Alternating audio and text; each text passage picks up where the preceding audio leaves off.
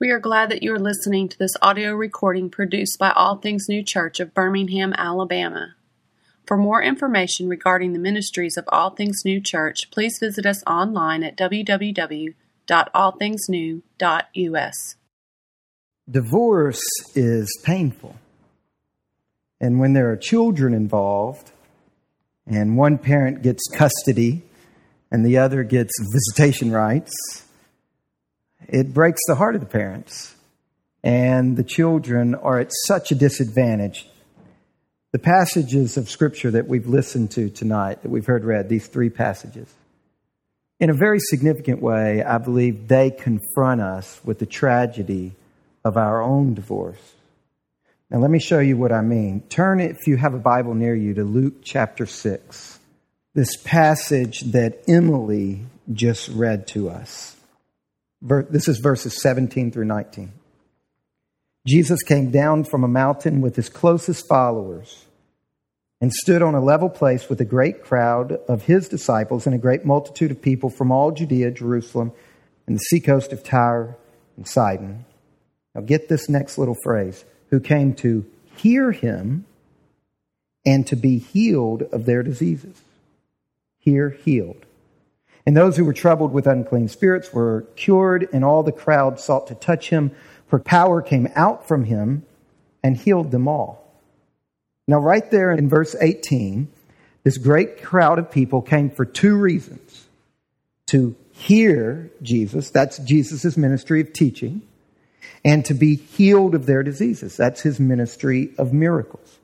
Now, turn to the left just a couple of pages and look at Luke chapter 4 verse 31.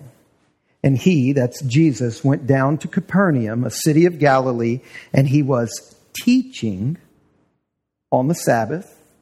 And they were astonished at this, for his word possessed authority. And in the synagogue, there was a man who had the spirit of an unclean demon. And then, if we were to keep reading in verse 35, Jesus cast out the demon. Now, what I want you to see is once again, just like in chapter 6, there's the very close relationship of Jesus' teaching ministry and Jesus' powerful kind of miracle ministry.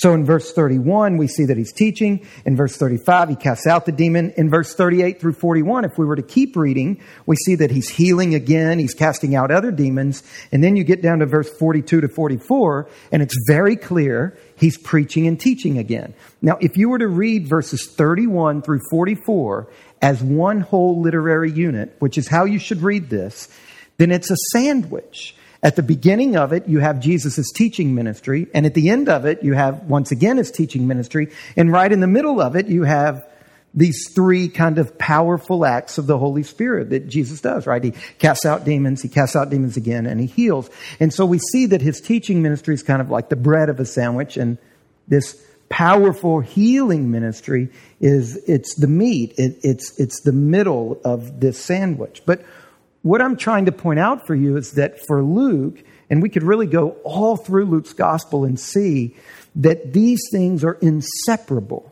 For Luke, teaching or the word and power, scripture and spirit, they go together. They're married. They constitute an inseparable whole. One more example. Look at chapter 5, verse 17. On one of those days, he was teaching. Pharisees and teachers of the law were sitting there who had come from every village of Galilee and Judea and from Jerusalem, and the power of the Lord was with him to heal. Now look, one time I took a Bible, not, not this Bible, but a couple of years ago, another Bible I had, and I started in Luke 4 where Jesus preaches his inaugural sermon. It's when he stands up in Nazareth and he quotes from Isaiah and says, the Spirit of God is on me to proclaim and to set free. And right in his inaugural sermon, he points to these two actions of teaching, preaching, and actually doing something, a powerful miracle ministry. You, if you take your Bible and you start there in Luke 4, from there on out, you will never encounter the verb teach without, within a couple of verses, encountering a miracle. And you will never encounter a miracle without a couple of verses later encountering the, the ministry of teaching. In other words, for Luke, he could not tell the story of Jesus without keeping the teaching ministry of Jesus in an absolute, inseparable relationship to the powerful miracle ministry of Jesus. I mean, you, you can't even physically tear the, the actions apart in Luke's gospel word and power, scripture and spirit, teaching and healing in the life and ministry of Jesus. They're absolutely inseparable. They're married to one another. And, and it's not just Jesus.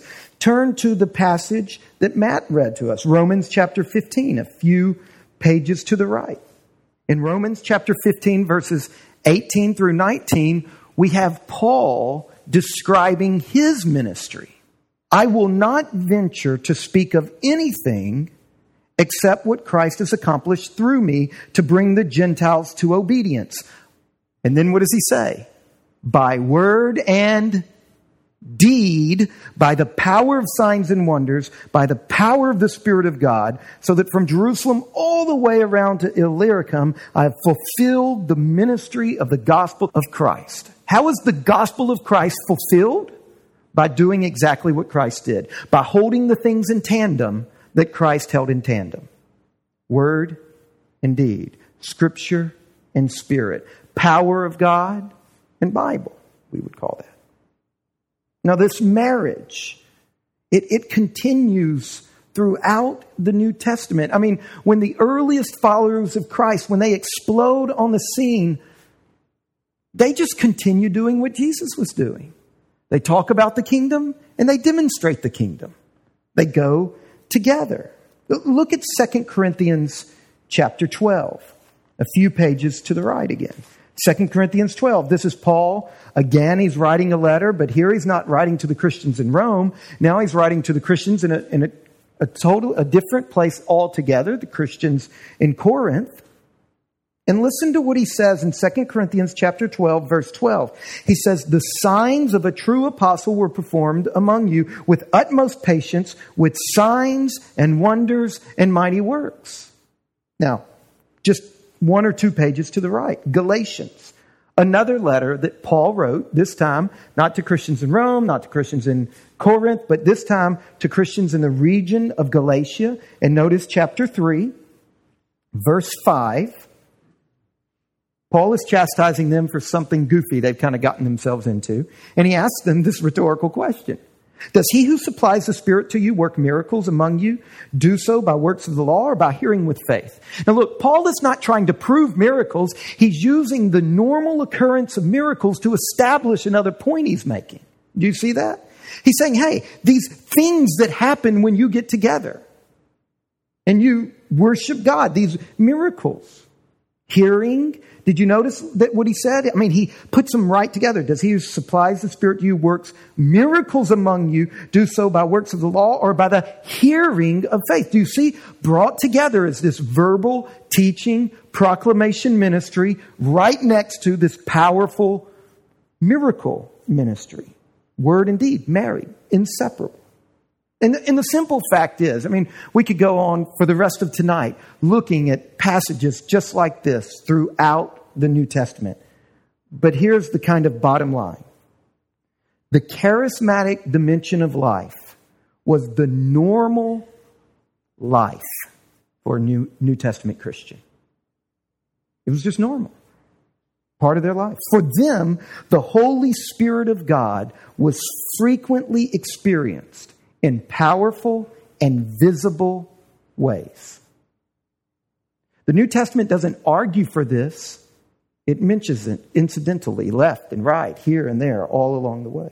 In fact, I think it's safe to say that no one in the New Testament church would have understood the silent divorce that we have experienced between the Word of God and the supernatural power of God it, it wouldn't have made any sense to New Testament Christians. Earlier, when I said divorce is painful, and when children are involved and one parent gets custody and another parent gets visitation right, and the parents' hearts are broken and the children are at a huge disadvantage, I was talking about us. I was talking about the church. In most modern Western countries, Many churches, in the words of one pastor, are content to live with a single parent. They live with the Word, and the Spirit has visitation rights. Comes over first and third weekends. Just gets to see and touch the kids once in a while. And some of his kids don't even recognize him anymore. Some have become afraid of him. Others in the church live with the Spirit and they only allow the word sporadic visits. In fact, it seems that the church has become a divided family, growing up with separate parents in the West. One set of kids are proud of their education, and another set of kids are proud of their freedom. And both think that they're better than the other, it seems like. And all the while, the parents are brokenhearted. But look on the back inside cover of your worship guide. There's a section at the bottom, our beliefs. Tonight is the last sermon in a series of sermons that we've been walking through the basic, core, defining beliefs of our church. And tonight I'm walking through that very bottom one this fundamental commitment of our church that the supernatural power of God it's a normal part of a normal Christian life. And life without frequent and regular manifestations of God's supernatural power is not normal Christian living. And some kids do not know that what they're growing up in is not normal. Now, these are strong statements. I, I, know that they are. But like the message from three weeks ago, where we talked about the authority of Scripture, we live under this story. And this is what it's holding out for us as the normal life in God's kingdom. It's holding these two things together the Word of God and the power of God. Turn, turn to 1 Corinthians chapter 12. This final passage of Scripture we heard read earlier in our service. 1 Corinthians chapter 12, let's start in verse 4. Now, there are varieties of gifts, but the same Spirit. And there are varieties of service, but the same Lord. And there are varieties of activities, but it is the same God who empowers them all and everyone. One of my favorite New Testament scholars is a man by the name of Gordon Fee. He's written a 900 page book where he studies every passage in Paul's letters that deal with the Holy Spirit. And he titled the book, God's Empowering Presence, the Holy Spirit and the Ministry of Paul. And this is what we see right here. The Spirit of God is the empowering. It's the same thing we saw in the life and ministry of Jesus the empowering presence. To each one is given the manifestation of the Spirit for the common good. Notice, not the kind of, um, I don't know, ooey gooey sense of the Spirit, but the manifestation of the, a spiritual gift. Paul calls a manifestation of the Spirit for the common good. To one is given through the Spirit the utterance of wisdom, and to another the utterance of knowledge, according to the same Spirit. To another, faith by the same Spirit. To another, gifts of healing by the one Spirit. To another, the working of miracles. To another, prophecy. To another, the ability to distinguish between spirits. To another, various kinds of tongues. To another, the interpretation of tongues. All these are empowered by one and the same Spirit who apportions to each one individually as he wills. Now, in this passage, what we're seeing is that the primary mechanism that God uses to manifest himself, by manifest, I mean to make an invisible God visible, to manifest himself, according to Paul here, are spiritual gifts. That's God's primary mechanism of manifesting himself through Alan to me, to this church. Spiritual gifts like wisdom and knowledge and faith. We're okay so far. And healing. It's getting a little weirder now. And miracles and prophecy and discernment and tongues and interpretation of tongues. And now Paul's going off the range, right? But he, he says all along, same spirit, same spirit, right? This is the same spirit. He gives these gifts to the members of the church as the means by which God manifests himself in power. Now, the very fact that Paul can list all of these gifts in such a matter of the fact way indicates that worship for the early church was far more charismatic than it is for us. I mean, that's just the kind of underlying subtext going on here. And, I, and this is hard for us. I mean, we are children of the Enlightenment. We've been indoctrinated with a scientific worldview. There's always a reasonable, natural explanation. There's cause and effect. And people who believe in demons and witchcraft and all that kind of stuff, they're pre modern or they're pre scientific. And we tend to get embarrassed about kind of emotional displays that are associated, right, with the. I, don't know of a single Pentecostal church in Mountain Brook. Now, in the blue collar community I came from, there were as many Pentecostal churches. There were more of them than there were Episcopalian churches.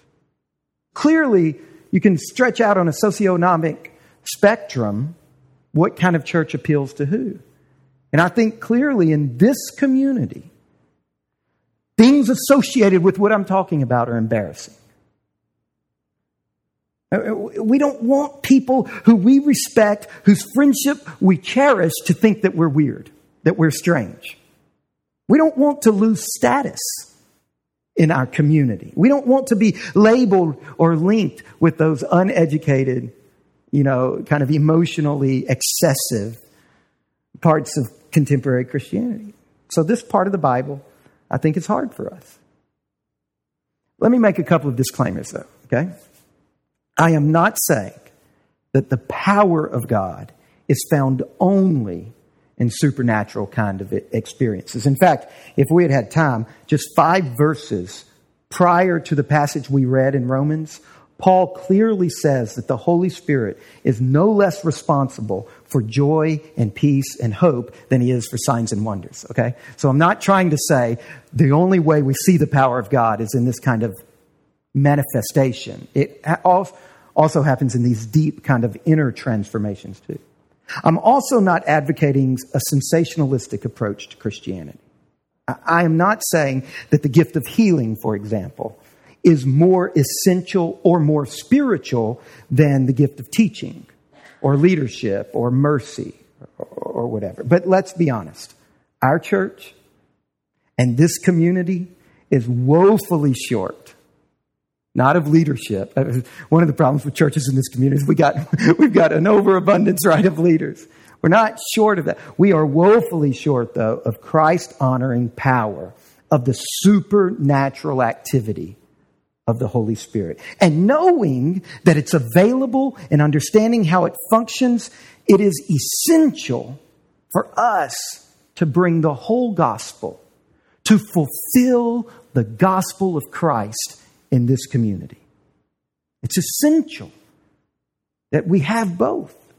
Now, one third disclaimer I am not advocating triumphalism. Now, what I mean by triumphalism, triumphalism in the church is when you start to think that if you have enough faith, then you'll succeed, no harm will come your way, and you'll get the car you're praying for, I don't know, whatever it is, that your life will be the best life ever this is Matt Cummings. He and I are friends from a long time ago. Matt and uh, I grew up in the same church. I remember when our church began to, Baptist church, I mean, straight down the road, straight lace, you know, good Baptist. Um, our Trinity, God the Father, God the Son, God the Holy Scriptures. You know, that, that other one we weren't sure about. I remember when um, we began to pray for the sick and actually believe that God might heal them. And uh, we started seeing people healed in our church. And around that time, Matt's mom got hepatitis C and cancer, I mean, back to back. And God miraculously healed her both.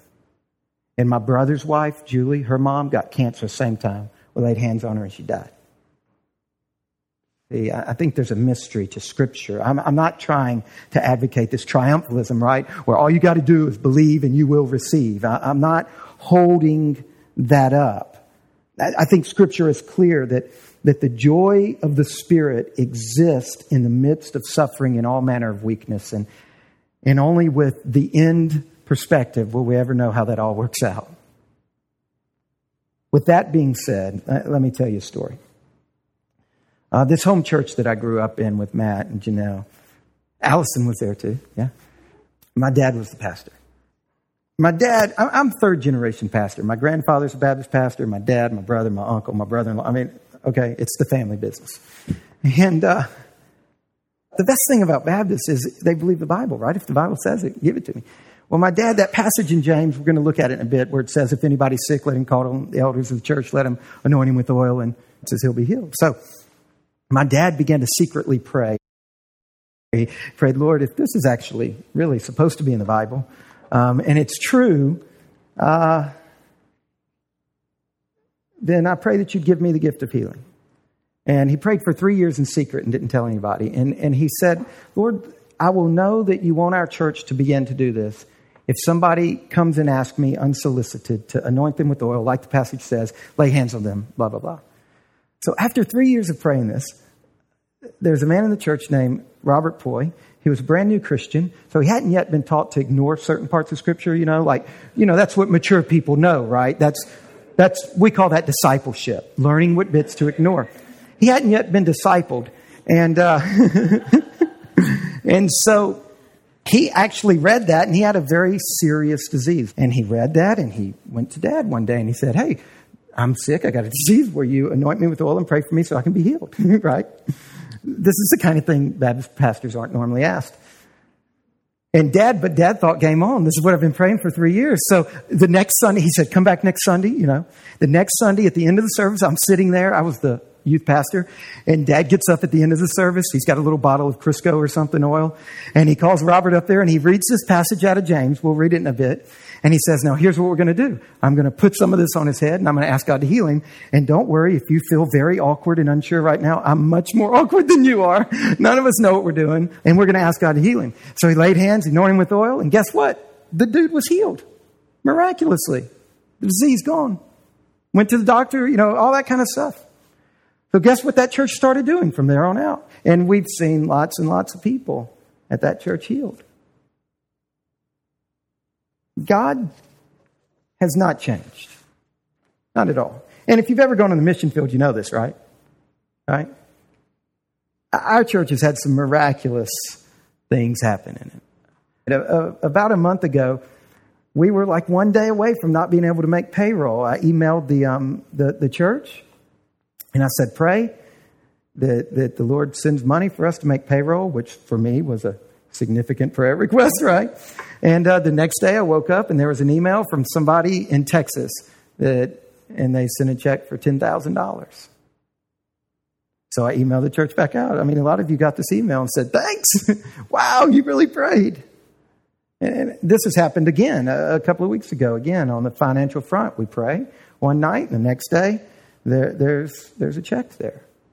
I remember when Janelle and I were in, in, uh, in seminary, I was a student, and somebody, a church asked me to be their pastor, and I had to ask the Lord, Lord, I want to be a full time seminary student, and I and I and I you know pastor also on the side or whatever, but I don't want to have like three or four jobs. And so this church had asked me to be the pastor, and Janelle and I sit at our, our dining room table, and we pray, Lord, this church wants us to pastor and all, but they're, what they're offering us is $100 a month less than our, you know, subsistence budget. If you want us to, me to be the pastor there, you need to provide another $100. We get up from praying, I walk out to the mailbox, and there's a letter from a man I'd never met. And he said, You've never met me, I've never met you, but God told me to send you $100 a month until you graduate from college or I die, whichever comes first. And we said, Oh, okay, God, I'm supposed to pastor that church. I can't tell you how many times Janelle and I have experienced these kind of things in our church. Robert one day walks into the office and he said, We need a sound system. What, what's going on is just not cutting it. Let's pray for a sound system. And so we're praying for the money to buy a sound system. Within a day or two, a friend contacts him and says, Hey, can I give you a sound system? And this is what we're using tonight. I think we've just touched the hem of the garment. We need a church that's going to hold these two together in this community. Now, it is possible for the power of God to be manifest in our church. And it's my deep desire and the deep desire of many people in this room that we will not be happy or content unless the supernatural power of God is the norm for you and your family and for this church. Let me finish with two kind of practical suggestions, okay? How can we move forward in the power of God? First of all, look with me at James chapter 5. James chapter 5. verse 13. Is anyone among you suffering? Let him pray. If in, is anyone cheerful? Let him sing praises. Verse 14. Is anyone among you sick? Let him call for the elders of the church and let them pray over him, anointing him with oil in the name of the Lord. And the prayer of faith will save the one who is sick, and the Lord will raise him up. And if he has committed sins, he will be forgiven. Therefore, confess your sins to one another, pray for one another that you may be healed. The, pow- the prayer of a righteous person has great power as it is working. Elijah was a man, and for three years and six months it did not rain, and he prayed again, and heaven gave rain, and the earth bore fruit. Very practical suggestion. Beginning this week, we're going to apply this passage in our worship services. Now, tonight, when the service is over, Robert and I are going to be up here. And here's where I've kind of messed it up. My little vial of oil is sitting on my desk at home. Um, I forgot to bring it, but that, that'll be okay. But what we're going to do is tonight, after the service, Robert and I will be up here. If you are suffering in any way, financially, spiritually, physically, Come for come when the service is over and people are going to the um, parlor for snacks and everybody's standing around visiting. Robert and I will lay hands on you and pray for you. We'll just do what this verse says.